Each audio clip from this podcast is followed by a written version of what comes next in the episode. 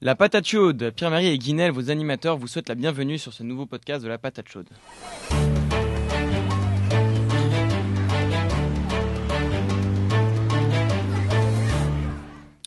Quelle solution à apporter contre les changements climatiques? Qui doit faire les efforts et où doit-on les faire? La COP24 arrive à grands pas. Le Premier ministre québécois a annoncé officiellement qu'il n'y participera pas. Les élections québécoises sont finies, un nouveau terrain politique se dessine, une nouvelle gouvernance est mise sur pied. Que doit-on attendre de ce nouveau gouvernement? Que faudrait-il faire pour atteindre les objectifs de réduction des émissions de gaz à effet de serre? Pour élaborer une réponse à ces questions complexes, Normand Mousseau a répondu présent aujourd'hui. Donc Normand Mousseau, vous êtes professeur-chercheur à l'UDEM et dirigez la chaire en physique numérique de matériaux complexes.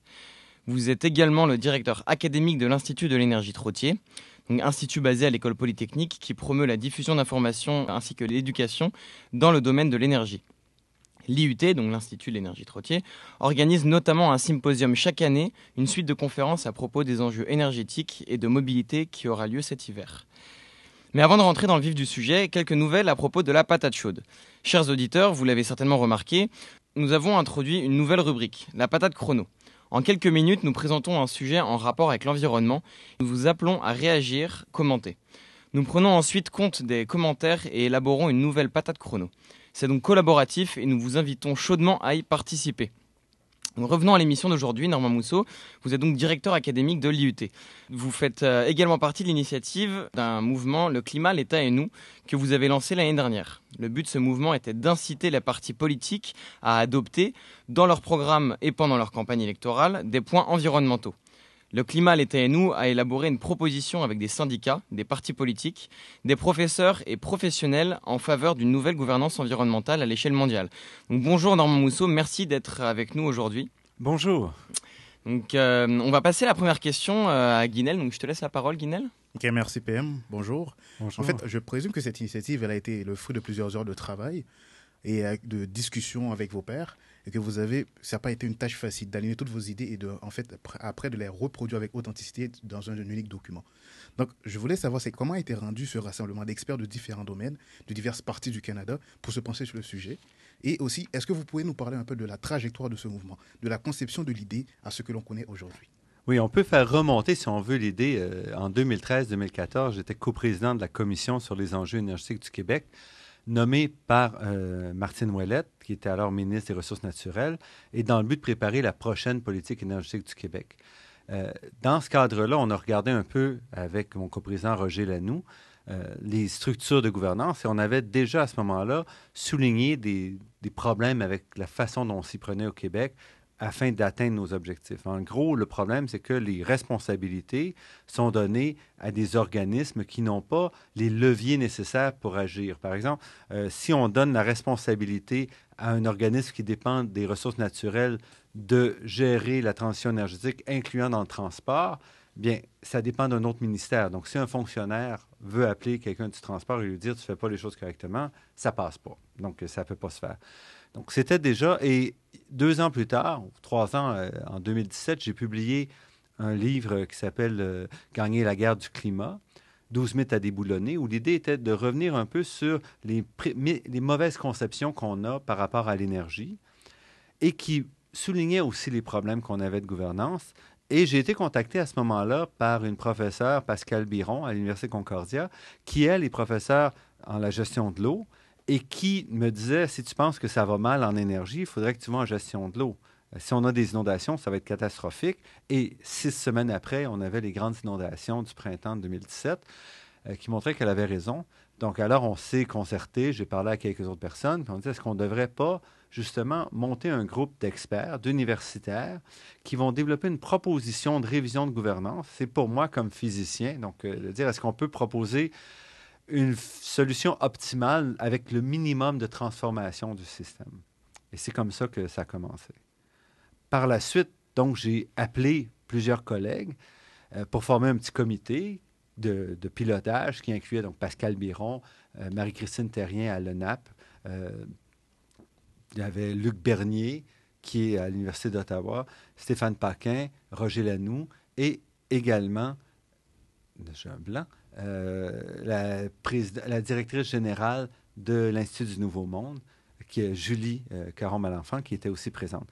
Ensuite, on a contacté une vingtaine de chercheurs de tous les, en droit, en gouvernance, en environnement, en fiscalité, en économie, en énergie, pour leur demander est-ce que vous voulez participer avec nous à l'élaboration de ce projet-là? Et en gros, tout le monde a dit oui. Donc, ça a été très facile parce que tout le monde faisait un constat. On ne peut pas continuer comme on fait maintenant. Donc, si je comprends bien, ça a été une sacrée équipe.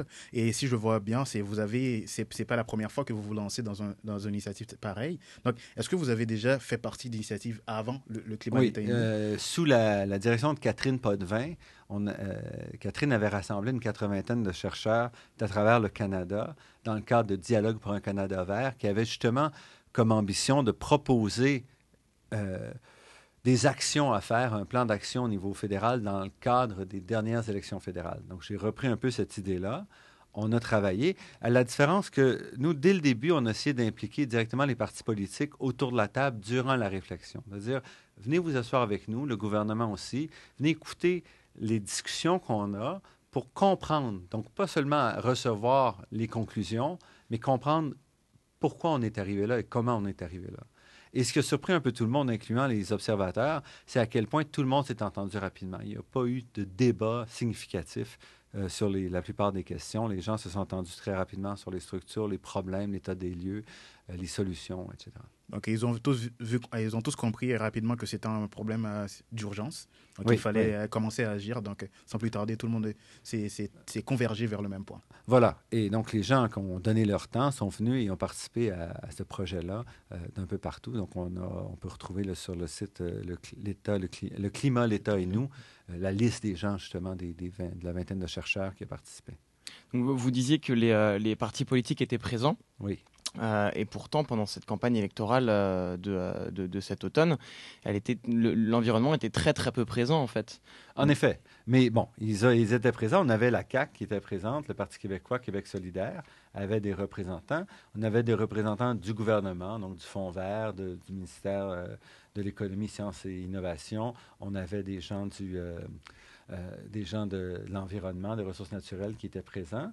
On avait un appui aussi du scientifique en chef, Rémi Quirion, qui nous a aidés pour faire euh, pas une consultation publique, mais un appel aux gens de commenter notre proposition un peu plus tard dans toute l'histoire.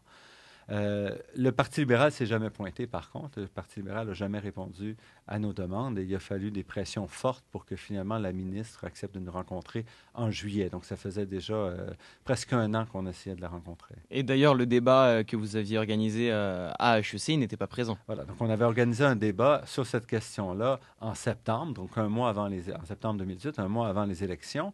Et le Parti libéral nous a promis quelqu'un jusqu'à la dernière minute où ils se sont défilés. Et la ministre, en fait, était à deux pas du débat où elle, euh, faisait une petite célébration pour les, usines Angus.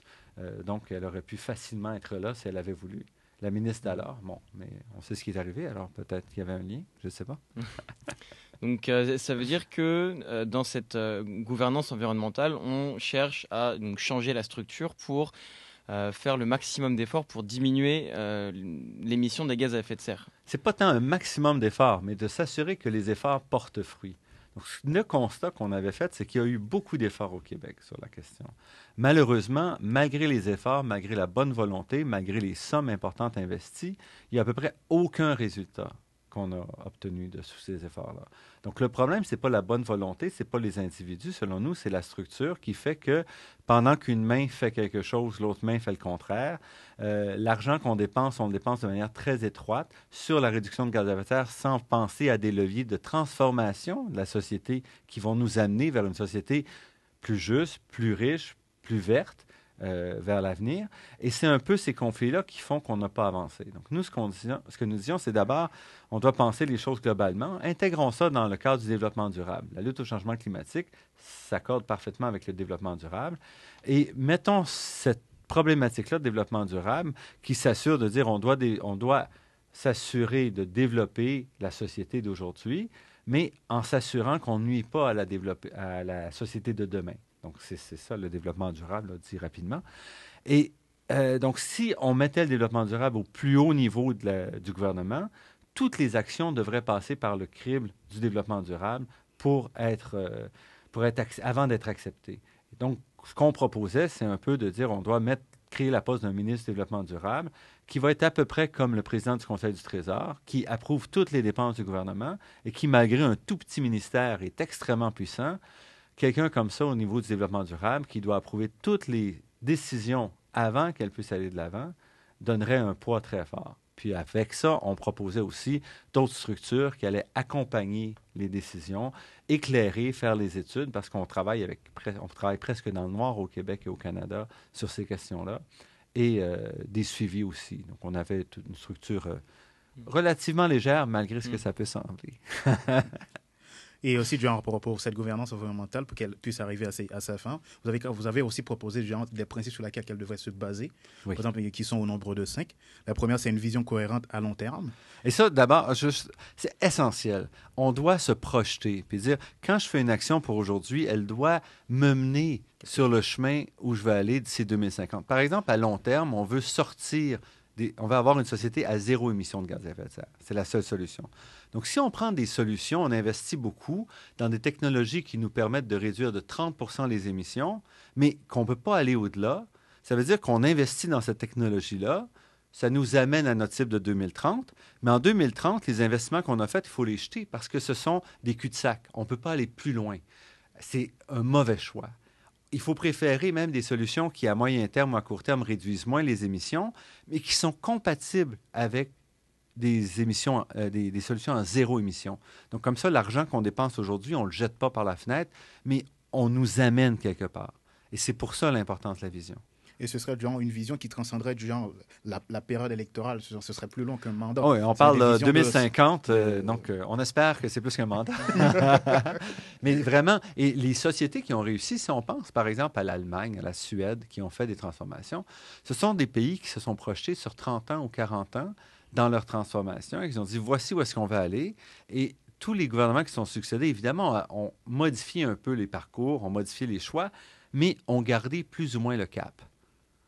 D'ailleurs, sur la, Suède récemment, euh, j'ai vu qu'ils avaient prévu en fait de, finir leur transition en 2030 mhm.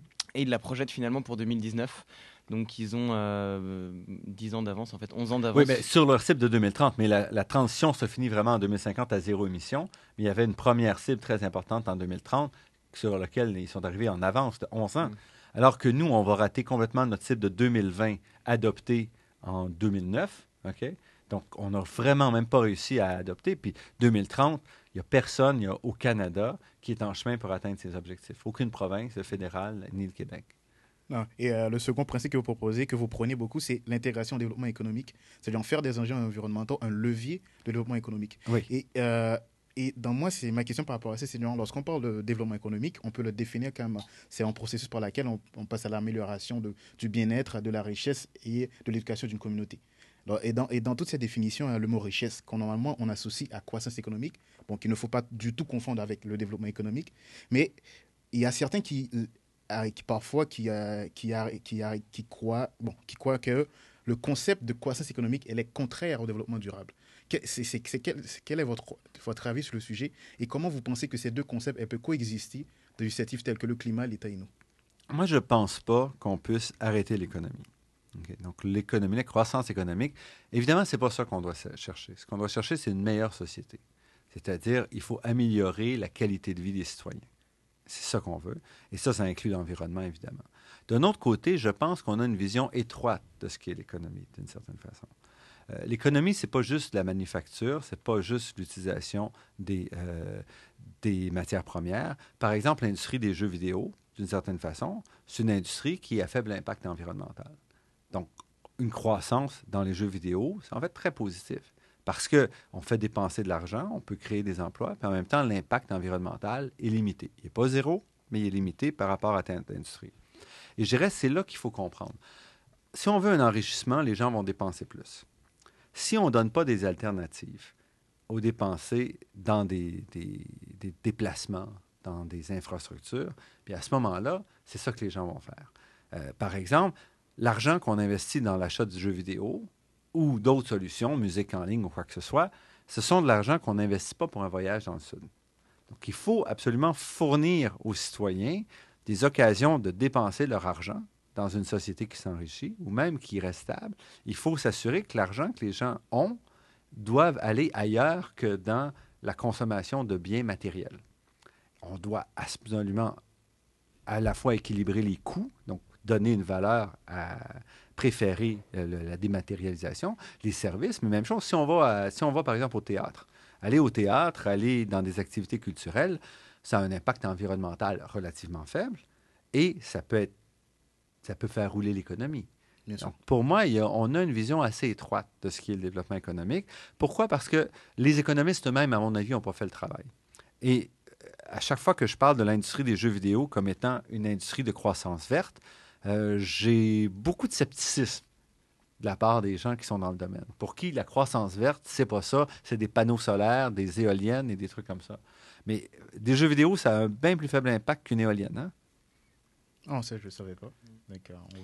Alors, la moyenne, euh, la moyenne d'émissions de carbone par, par personne sur Terre, elle est environ de 5 tonnes par, de, de, CO2, 5 tonnes de CO2 équivalent par, mhm, par an. Mhm, oui. Euh, ah, c'est si élevé que ça? Elle a 4,35 en fait. 4,35. Oui, ce, qui, est différent en effet. Vous avez également euh, élaboré les perspectives énergétiques canadiennes de 2018. Et on retrouve dans, euh, dans ce document plusieurs informations, notamment la moyenne canadienne, donc, qui est à 20,4 tonnes, 20,4 mhm. tonnes d'émissions de gaz à effet de serre. Le Québec est à 9 environ. Mhm. Et c'est le plus bas de, toutes les provinces euh, au Canada. À côté, on a l'Alberta et le Saskatchewan qui sont à 65 environ. Donc c'est gigantesque. Donc quelque part, le, Québec, euh, c'est les bons élèves du Canada, si, si, je peux dire. Comment on va pouvoir dire à un Québécois, fais un effort, sachant que son voisin fait exactement le contraire? C'est une excellente question, puis je pense qu'on n'y fait pas face assez. Pour moi, la seule façon de réussir, et c'était le cadre de la gouvernance qu'on a mis en place, entre autres, c'est qu'il faut que ce soit une vision intégrée au développement économique, au développement social.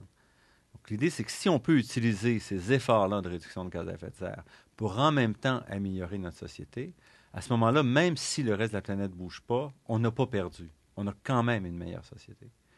Si, par contre, on ne fait qu'investir dans la réduction de gaz à effet de serre sans aucune autre tombée, ben, on est un peu les dindons de la farce si le restant de la planète ne bouge pas. C'est pour ça. Et quand on regarde, encore une fois, reprenons les mêmes exemples que tout à l'heure, l'Allemagne et la Suède.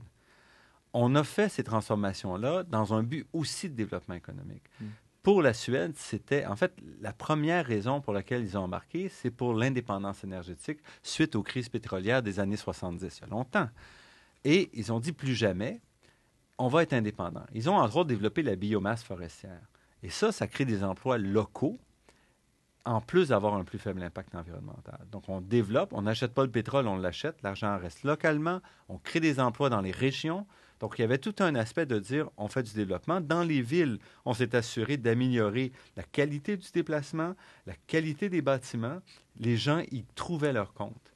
Et c'est pour ça que ça s'est poursuivi pendant 40 ans, avec l'appui de la population ça avait été complètement déconnecté d'une amélioration globale de la qualité de vie des citoyens, ça n'aurait pas pu marcher.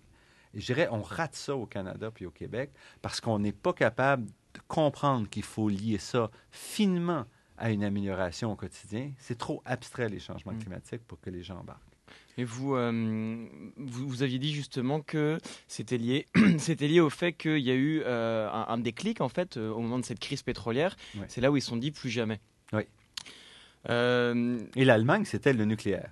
Donc, c'était un peu plus tard, mais au début des années 80, la peur du nucléaire, quand on a vu des missiles s'installer euh, à la frontière, euh, quelques années plus tard, on a eu droit à Tchernobyl. Et donc, tout ça a fait que les Allemands ont d'abord fait la transition énergétique. Le mot vient des Allemands, l'expression transition énergétique, d'abord pour sortir du nucléaire. Et ensuite, ils ont greffé la lutte au changement climatique. Et là, vous avez pris l'exemple de la Suède et de l'Allemagne, et qui ont commencé avec le développement de, la biomasse, et qui se sont appuyés sur des savoirs locaux et traditionnels. Et c'est quelque chose que vous, que vous preniez, par exemple, dans la plupart des conférences que je, que je suis allé, et c'est que on devrait inclure plus la, euh, la science et les savoirs locaux dans les décisions gouvernementaux. Et euh, qu'est-ce, que vous pensez? Est-ce que vous pensez que ici au Canada, ils ont tendance à séparer la politique et la science, ou ils travaillent de pair? La science est très loin de la politique. Les décisions sont relativement peu appuyés par, par la science, je dirais. En fait, faut que j'exagère un peu. Là. Il y a des politiques, politiques de santé et tout. Il y a des, mais je dirais la science est souvent pas très proche dans les grandes politiques, de, dans les décisions des, politiques. on l'a vu surtout dans le climat. Par exemple, on peut se poser des questions sur l'achat du pipeline par le gouvernement fédéral, est-ce que d'un point de vue scientifique, quand on évalue la tendance mondiale et tout, est-ce que c'est un bon investissement ou non? Euh, d'un autre côté, je dirais, il nous manque surtout, on va prendre des décisions scientifiques en s'appuyant sur la science, souvent à courte vue ou de manière étroite. Donc, on nous manque souvent une vision. On ne sait pas où on veut aller au niveau canadien. Et dans ce cadre-là, c'est très difficile de prendre des décisions éclairées parce que la science, souvent, peut offrir plusieurs réponses à une même question en fonction des, des circonstances. Donc, si on ajoute des circonstances, si on ajoute une direction où on veut aller, des buts, mais ça permet de faciliter les choix euh, dans les réponses scientifiques. Souvent, on, va culpabiliser la personne qui prend sa voiture seule. Mm-hmm. Notamment du fait qu'au Québec, les émissions de gaz à effet de serre sont représentées par le transport à 40%. Enfin, oui. 40% des, émissions de gaz à effet de serre viennent, euh, viennent du transport au Québec. Du transport total. Donc, c'est 43 à peu près. 22% viennent des automobilistes, euh, à peu près, sur le lot. Un autre 11 de transport, euh, de transport des marchandises. Mais dans ce cas-là, est-ce que c'est la bonne solution? Parce que c'est ce qui se passe aujourd'hui. On culpabilise, par exemple, la personne qui habite à Laval, qui vient travailler à Montréal et qui retourne à Laval le soir, d'être en, en auto-solo. Est-ce que c'est vraiment la personne à culpabiliser? Parce qu'à à côté, on a euh, les dix plus grands pollueurs au Québec, c'est euh, en gros des alumineries et des cimenteries. Oui. Est-ce que ça serait pas plutôt ces personnes-là qu'il faudrait pointer du doigt ou est-ce que on pourrait pas essayer de, réduire les émissions de gaz à effet de serre euh, à, cet endroit-là? Je pense qu'il faut faire un peu de tout. il ne faut pas juste culpabiliser. Il faut à la fois offrir des alternatives, des solutions, parce que c'est bien beau culpabiliser. Si on n'a aucune alternative, c'est pas euh, final. Il y a quand même que les gens s'achètent de plus gros, de plus en plus des grosses voitures, des grosses bagnoles qui consomment plus. Donc, à un moment donné, il faut faire de l'éducation. Puis l'éducation, c'est dire si, si tu penses à l'environnement, si tu penses à tes enfants, mais fais des choix qui sont conséquents. Il faut faire l'éducation et un peu de culpabilisation vient là-dedans. Il faut aussi offrir des alternatives et il faut, euh, il faut mettre en place des structures de coûts parce que juste la culpabilisation, c'est pas assez. Il faut mettre en place des structures de coûts qui montrent le vrai coût de ces décisions-là. La décision de soutenir le développement du territoire, puis les, banlieues à n'en plus finir, mais ceux qui payent ça, ce n'est pas nécessairement ceux qui sont dans les banlieues. Ceux dans les banlieues n'assument pas le coût total de leurs décisions. Les gens dans les centres-villes payent des taxes qui servent à soutenir les infrastructures dans les banlieues il faut absolument, si on reflétait mieux les coûts, ça permettrait d'orienter les choix des citoyens et à ce moment-là, la question de culpabilisation pourrait être limitée. Mais il faut faire de manière plus large. Quant aux grandes industries, les grandes industries, il faut certainement les presser, mais on ne peut pas le faire de la même façon parce qu'ils habitent dans un contexte différent. L'aluminium, ce n'est pas pour le Québec. L'aluminium, c'est pour l'exportation.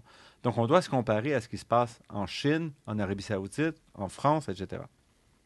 comment est-ce qu'on se compare là?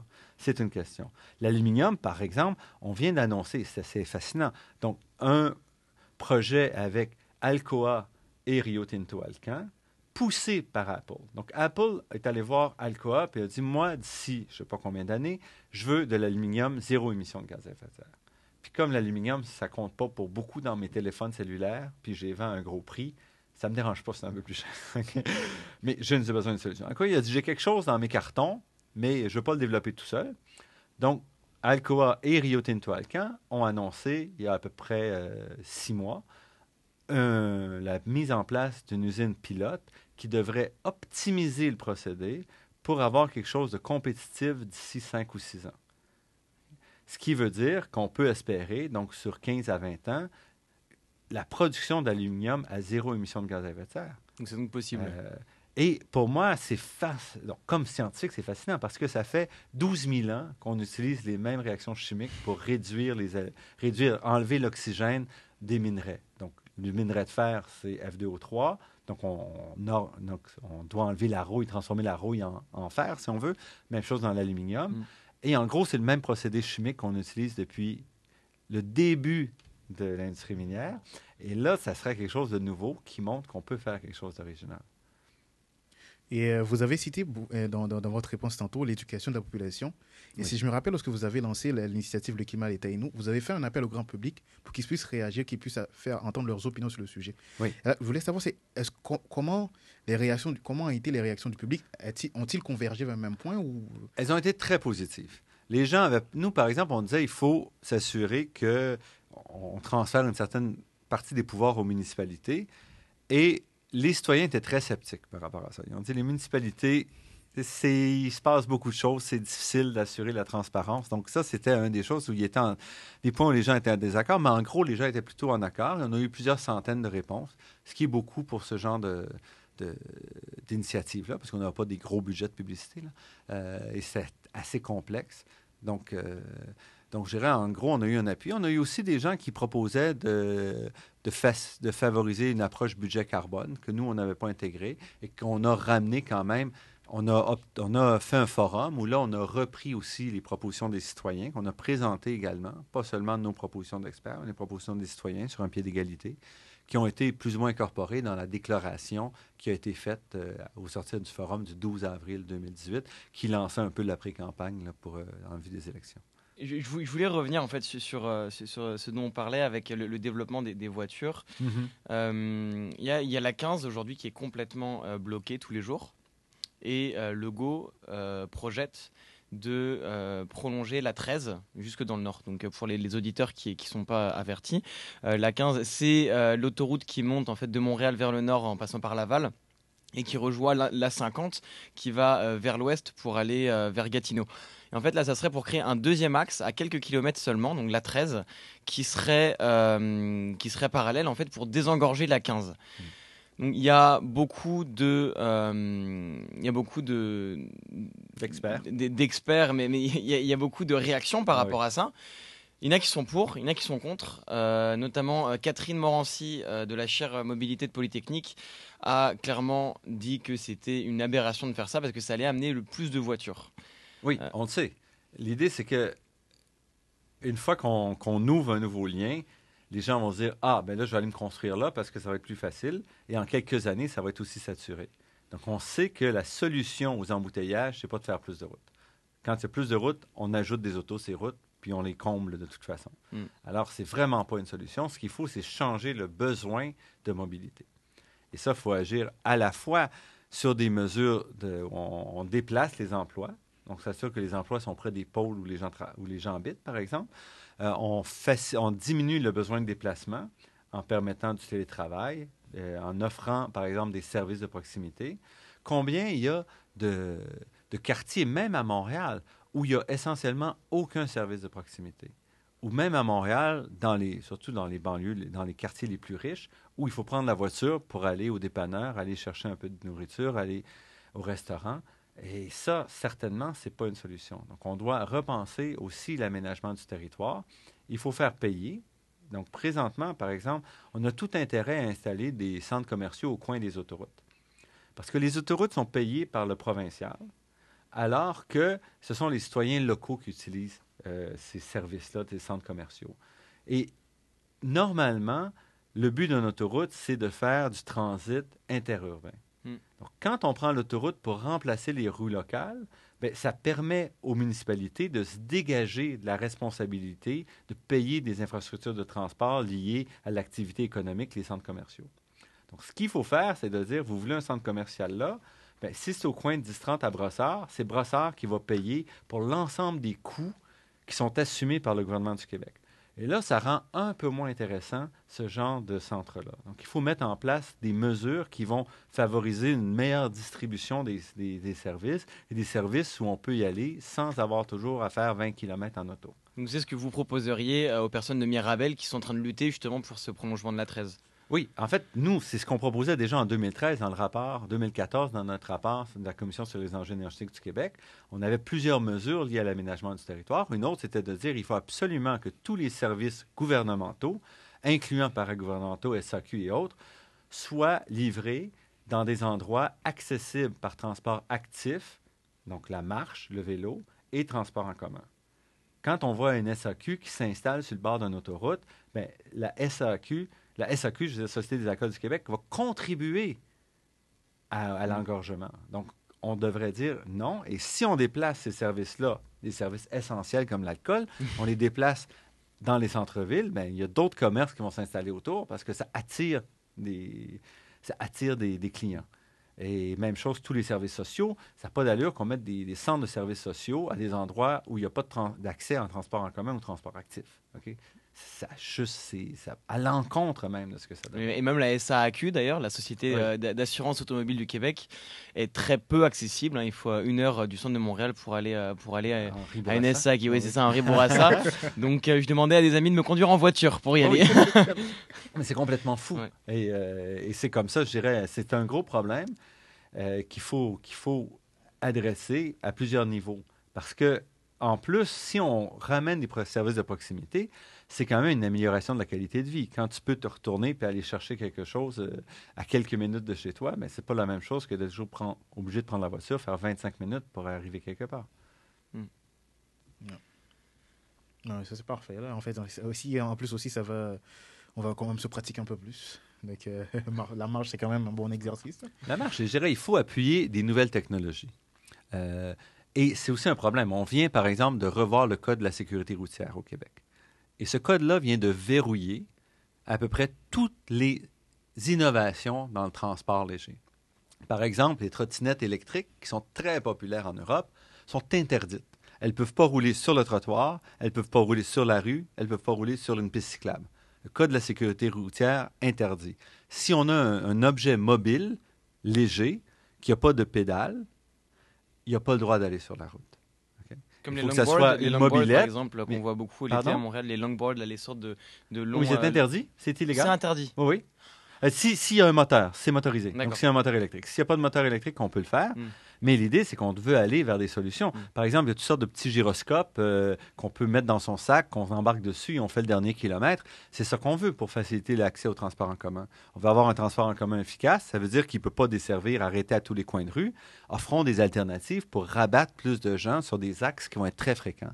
Alors, au contraire, on vient absolument... Euh, limiter. Même chose, la ville de Montréal disait on veut que les, les cyclistes aient la possibilité de ralentir et de céder aux arrêts plutôt que d'arrêter à chaque place. C'est pas faisable en vélo d'arrêter à tous les coins de rue. C'est épuisant. Mm. Alors, c'est vraiment fait pour décourager l'utilisation du, du, vélo. Donc, les gens vont le faire, personne n'arrête, on va se ramasser avec des contraventions qui ont été augmentées en plus. Donc, on fait tout pour que les gens prennent l'auto plutôt que d'aller vers les transports alternatifs. On finance la voiture électrique, il n'y a pas un programme, il n'y a rien qui va dire le vélo électrique, mettons-le de l'avant. Vélo électrique, ça double le rayon d'action des vélos. Dans une ville avec des collines comme Montréal, ça permet d'aller où on veut sans se préoccuper de la difficulté des pentes. De monter le chemin de la côte Sainte-Catherine, en fait. Euh, moi, je viens d'acheter un vélo électrique, d'ailleurs, il y a avant-hier. Et euh, c'est fantastique. On part du centre-ville, on monte à Polytechnique, on arrive tout sec, tout frais, et on est prêt à donner une entrevue. donc, euh, si on se penche sur ce que vous avez dit sur, euh, sur le transport ici à Montréal, donc on risque de jamais atteindre nos objectifs de, de réduction des gaz à effet de serre. En fait, avec les mesures en place, on ne peut pas atteindre nos objectifs. C'est impossible. Il faut changer les approches. Et, vous l'avez même dit dans, votre, dans, le document de la perspective énergétique canadienne euh, pour 2050, que même si toutes les politiques actuelles sont mises en œuvre et fonctionnent comme prévu, euh, d'ici 2030, on n'atteindrait on pas nos objectifs. Ah non, on serait loin, loin des objectifs. Et, donc, ces perspectives-là, ces perspectives qui ont été développées par des gens de l'Institut de l'énergie Trottier et euh, le pôle 3 à HEC. Et c'est ce qu'on appelle la modélisation technico-économique, c'est-à-dire qu'on va essayer d'évaluer en fonction des coûts des différentes technologies, en, en supposant une croissance économique euh, historique, mm. Quels vont être les choix? Donc, on suppose que à chaque année, les gens font les choix les plus éclairés dans leurs décisions énergétiques. Donc, ils vont acheter les technologies qui sont les moins chères, qui vont répondre aux contraintes, euh, par exemple, d'émissions de gaz à effet de serre et tout. Ce qu'on voit, c'est que si on laisse le marché libre avec les mesures actuelles, on va rater de plus de 40 de notre cible de 2030. Il n'y a aucune province qui va y arriver. En 2050, c'est pire encore.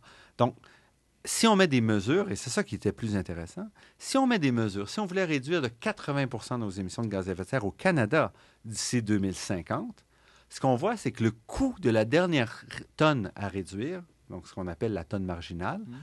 serait d'à peu près 1000 dollars la tonne. Ça a l'air beaucoup. D'abord, il y a trois ans, on a fait une étude similaire et on regardait pour 70% de réduction plutôt que 80 et on était à 1400 dollars la tonne dans nos évaluations pour 2050. Ah Donc, la technologie a tellement changé qu'en trois ans, les coûts, nos perspectives sur les coûts de la transformation ont changé. On a mis nos chiffres à jour et on s'aperçoit que ça sera beaucoup moins coûteux qu'on pensait. 1000 dollars la tonne, c'est euh, c'est à peu près ce que ça a coûté dans le fond vert depuis quelques années, la réduction des émissions de gaz à effet de serre. Donc, déjà, on fait des mesures à ce prix-là. Donc, c'est pas si grand que ça. Puis en plus, c'est la dernière tonne. Il y en a plein d'autres tonnes qui vont être moins chères. Et si on avance vraiment, on va changer les technologies et ces prix-là vont diminuer. Donc, ça, c'est le prix maximum que c'est à, payer. Donc, ce qu'on voit, c'est que c'est tout à fait réalisable de se lancer là-dedans si on y va, on y va de manière intelligente. Parce que nos calculs, nous, c'est sur des décisions optimales, année après année. Si on passe notre temps à faire les mauvaises décisions, on construit des autoroutes, on favorise l'étalement du territoire, ben, c'est impossible d'arriver à un prix comme ça. Ça va nous coûter beaucoup plus cher si on voulait atteindre ces cibles-là, parce que en plus de corriger, on doit défaire ce qu'on vient de faire à mesure. Donc, ça, marche. Et si je reviens dans tout ça, il faudra un consensus au niveau fédéral, au niveau canadien, que toutes les provinces se mettent d'accord pour euh, pousser à fond tous leurs objectifs. Parce que si on voit, il y a, dernièrement, on a un système de plafonnement de carbone au, Canada. Au Québec. Bon, au Québec, qui a été rallié avec la Californie. Et dernièrement, on a l'Ontario et le Saskatchewan qui se sont retirés du système de plafonnement. Non, non. En fait, il n'y a que le Québec qui a joint avec la Californie dans le système de plafonnement et d'échange, donc un marché du carbone. L'Ontario a décidé de se joindre par la suite. ils sont joints il y a un an à peu près et ils sont retirés quelques mois plus tard avec Doug Ford. La Saskatchewan, donc ce à quoi le gouvernement fédéral a dit, soit vous mettez en place un système de plafonnement et d'échange qui va vous permettre d'atteindre vos cibles, soit vous mettez une taxe sur le carbone qui commençait à 10 l'an dernier et qui va monter jusqu'à 50 en 2023, puis continuera à monter. Les provinces qui ont dit nous, on ne veut rien faire, le fédéral a dit si vous ne voulez rien faire, moi, je vous impose la taxe pour que ça soit équitable. Les provinces qui agissent n'auront pas cette taxe-là. C'est le cas de la, Colombie-Britannique qui avait déjà une taxe sur le carbone de 30 donc elle n'est pas touchée pour le moment. L'Alberta, qui a aussi un système, n'est pas touché. Le Québec, qui a son système de plafonnement d'échange, n'est pas touché. Et toutes les autres provinces qui n'ont pas mis en place de taxes ou d'équivalent, elles vont se voir imposer le système fédéral. Euh, je pense que ça, va clore cette première partie sur, euh, sur le, Québec qui a justement un petit peu empiété sur le fédéral. Mais euh, oui, c'est ça. Donc, on va remercier nos auditeurs de nous avoir écoutés pour cette première partie. la deuxième partie va arriver normalement une semaine après la première partie. donc, merci beaucoup de nous avoir écoutés. Merci Normand Mousseau. C'est un plaisir.